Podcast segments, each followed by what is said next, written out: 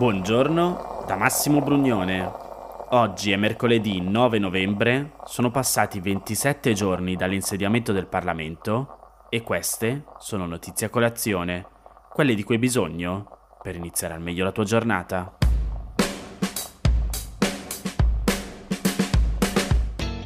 Il Post scrive che con la pubblicazione della nota di aggiornamento al DEF, il documento di economia e finanza da parte del governo di Giorgia Meloni, è stato reso pubblico anche il consueto rapporto annuale sull'economia sommersa e l'evasione fiscale, che mostra in dettaglio quanti sono i miliardi ancora sottratti illegalmente dalle casse dello Stato in questo modo. Prima di tutto la domanda, come si misura l'evasione fiscale? Si fa tramite il cosiddetto tax gap, ossia la differenza tra quanto è dovuto e quanto realmente viene versato dai contribuenti. Gli ultimi dati disponibili fanno riferimento al 2019, quando il tax gap è stato pari a 99,2 miliardi di euro. 86,5 miliardi sono le imposte evase, come per esempio IRPEF, IVA, IRES e IRAP, mentre 12,7 miliardi i contributi non pagati, cioè tutti quei pagamenti che servono per finanziare le pensioni e le prestazioni assistenziali come la malattia, la maternità e così via. I dati fino al 2019 in realtà sembrano anche essere buoni. Si tratta complessivamente di un 3% in meno rispetto all'anno precedente. Per la verità, il totale evaso è in riduzione da anni. Rispetto al 2015, il gettito mancante totale nel 2019 si è ridotto di 6,9 miliardi di euro e anche la propensione all'evasione, ossia la percentuale di imposte evase sul totale di quelle dovute, si è alquanto ridotta. Questa riduzione generalizzata riguarda quasi tutte le imposte. Si è ridotto il tax gap dell'IVA, dell'IRES e dell'IRAP. E poi si è ridotta eccezionalmente l'evasione del canone RAI, dopo che nel 2016, ve lo ricordate, il governo di Matteo Renzi lo inserì in bolletta. La propensione all'evasione scese istantaneamente dal 36% del 2015 al 9,9%. Tuttavia l'IRPEF, cioè l'imposta sul reddito delle persone fisiche, è ancora piuttosto evasa, soprattutto anche quella che dovrebbe essere pagata da autonomi e imprese. È l'imposta più evasa in Italia, con un gettito mancante di 32,2 miliardi di euro nel 2019. Manca allo Stato il 68,3% dell'IRPEF dovuta dagli autonomi e dalle imprese, mentre solo il 2,8% di quella dovuta per il lavoro dipendente irregolare. Il tax gap IRPEF per la parte relativa ai redditi da lavoro autonomo e da impresa individuale continuerà ad aumentare. Nel 2020 si prevede che abbia raggiunto il 68,7% contro il 65,1% del 2015. Sul post ci sono tutti i grafici con i dati. L'ultimo che vi volevo dare è che il tax gap dell'IVA continua a diminuire da anni e se ne prevede la riduzione al 19,3% nel 2020, il che vuol dire 7 punti percentuali in meno rispetto al 2015. Ma nonostante questi buoni risultati, si tratta comunque di quasi un quinto dell'IVA che andrebbe incassata, un valore enorme e all'interno dell'Unione Europea l'Italia è il primo paese in termini assoluti per perdita di gettito, con 30 miliardi di euro di IVA evasa. Almeno questi sono i calcoli della Commissione europea. I miliardi evasi in Italia, tra l'altro, sono 7 in più della Germania, il secondo paese peggiore.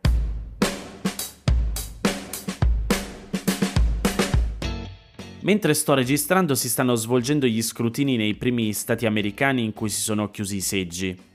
Ieri, martedì 8 novembre, gli americani si sono recati alle urne per quelle che sono chiamate elezioni di midterm. Questo perché in America le elezioni di Camera e Senato si svolgono ogni due anni, al contrario di quelle del Presidente che si svolgono ogni quattro. Nell'attuario scenario politico questo determina il fatto che Joe Biden potrebbe rischiare di perdere la maggioranza in entrambi i rami del Parlamento. Prima delle elezioni i repubblicani erano i favoriti per conquistare la maggioranza alla Camera, mentre gli esiti al Senato restano troppo combattuti per essere definiti. Ai repubblicani bastano 5 seggi netti per conquistare la maggioranza alla Camera dei rappresentanti, dopo due anni di controllo democratico della Casa Bianca e del Congresso. Attualmente i democratici detengono 200 seggi alla Camera e i repubblicani 212, ma gli analisti ritengono che il Partito Repubblicano potrebbe conquistare fino a 25 seggi, mentre al Senato, attualmente diviso 50-50 con il controllo dei democratici grazie al voto della presidente Kamala Harris, e insomma al Senato è un testa o croce, con eh, gare serrate in stati come la Pennsylvania, la Georgia e il Nevada. Secondo le proiezioni, repubblicani prenderanno il controllo della Camera, ma se dovessero ottenere anche la maggioranza in Senato, avranno più potere per ostacolare l'agenda del presidente Biden durante la seconda metà del suo mandato. Il cambio di rotta potrebbe influire su una serie di politiche volute dalla sua amministrazione, tra cui il sostegno all'Ucraina e il finanziamento dell'IRS. In alcuni stati si voterà anche per l'elezione dei governatori. Questo potrebbe cambiare le sorti delle strategie politiche dei diversi stati coinvolti, dalla legalizzazione della marijuana alla tassazione dei ricchi. Alcuni stati, tra cui l'Alabama e la Louisiana, potrebbero aprire la porta alla fine dell'uso del lavoro carcerario non volontario. Gli elettori del Nebraska e del Nevada potrebbero aumentare il salario minimo nei loro stati. E inoltre altri temi caldi delle elezioni di midterm, come il gioco d'azzardo, l'immigrazione e le armi, sono state oggetto di campagne referendarie a livello statale.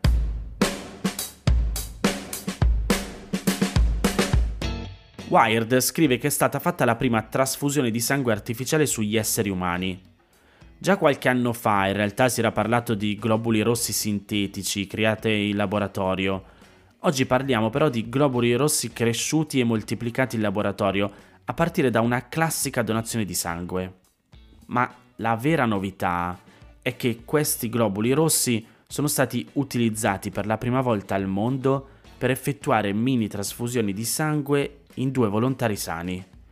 Questo studio sarebbe rilevante per pazienti affetti da particolari malattie che necessitano di ricevere regolarmente trasfusioni di sangue, ma anche per coloro che hanno gruppi sanguigni rarissimi, per i quali risulta difficile trovare dei donatori in caso di necessità.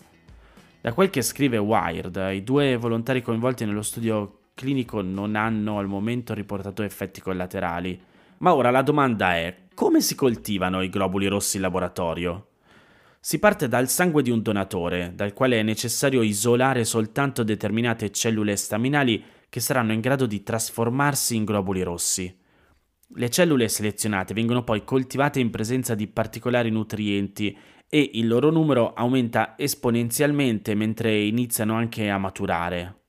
Infine è necessario selezionare tramite filtrazione soltanto le cellule che si trovano al giusto stadio di maturazione. Tutto questo processo richiede circa tre settimane ed è relativamente costoso. La sfida attuale sarebbe quella di arrivare a produrre quantità di cellule rilevanti per il loro utilizzo clinico, questo vuol dire che comunque la necessità di donazioni di sangue normale per fornire la stragrande maggioranza delle trasfusioni rimarrà comunque.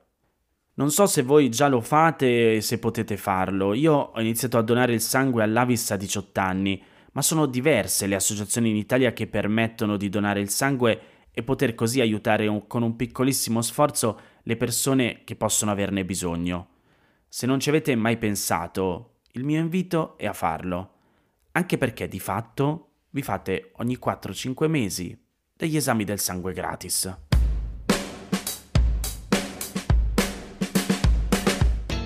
Queste erano le notizie a colazione di oggi. Se ti va di aiutarmi e sostenermi nella produzione di questo podcast, puoi farlo inviandomi un piccolo contributo dal sito www.notiziacolazione.it.